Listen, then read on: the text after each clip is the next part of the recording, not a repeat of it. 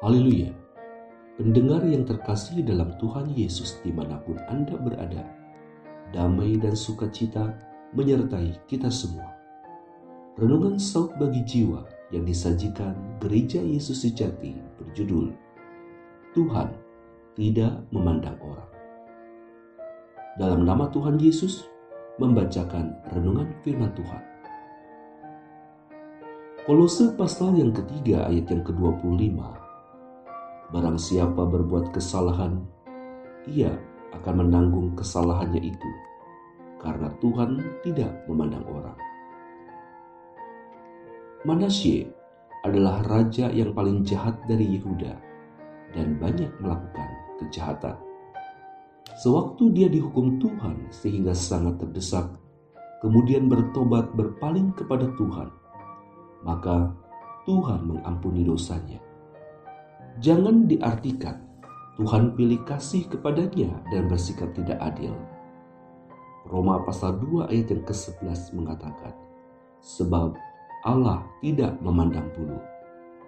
Ayub pasal 34 ayat yang ke-11 dan 12. Malah ia mengganjar manusia sesuai perbuatannya dan membuat setiap orang mengalami kesesuai kelakuannya. Sungguh, Allah tidak berlaku curang. Yang Maha Kuasa tidak membengkokkan keadilan. Sebelum Manasye diampuni Tuhan, dia sudah membayar mahal kejahatannya. Tuhan sudah menghukum dia. Dalam satu hari, dia dari raja menjadi tawanan dan menjadi hamba. Waktu itu, musuh membelenggunya dengan rantai tembaga dan mengkaitkan hidung, bibir, dan pipinya dengan kaitan. Suatu penyiksaan yang sangat sadis. Bayangkan, seorang raja menjadi hamba dan disiksa seperti itu, lalu dilemparkan ke dalam penjara di Babel. Ini adalah hukuman yang lebih berat dari hukuman mati.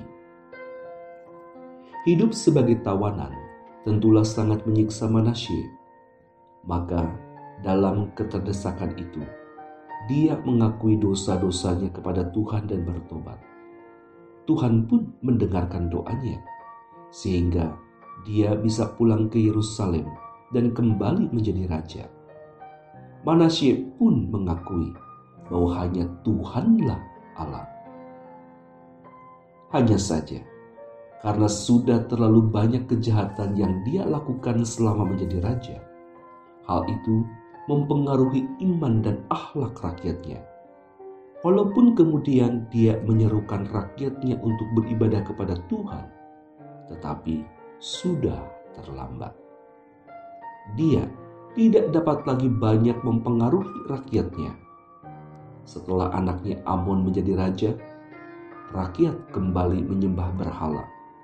Iman mereka kembali rusak seperti sedia kala bila dari raja sampai rakyat semuanya meninggalkan Tuhan, akibatnya akhlak bangsa menjadi semakin buruk, kondisi negara pun semakin merosot, hingga akhirnya musnah.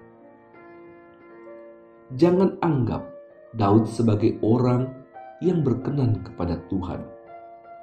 Tatkala dia berdosa karena berzina, Tuhan membalasnya dengan membiarkan gundik-gundiknya tidur di depan umum dengan anaknya Absalom. Ketika dia membunuh suami orang, Tuhan mengikuti ucapan Daud sendiri yang mengatakan harus membayar empat kali lipat. Empat anaknya mati. Daud mengalami empat kali kesedihan orang tua yang menguburkan orang yang rambutnya masih hitam. Tuhan, sejak zaman dahulu hingga zaman modern ini, tetaplah Allah.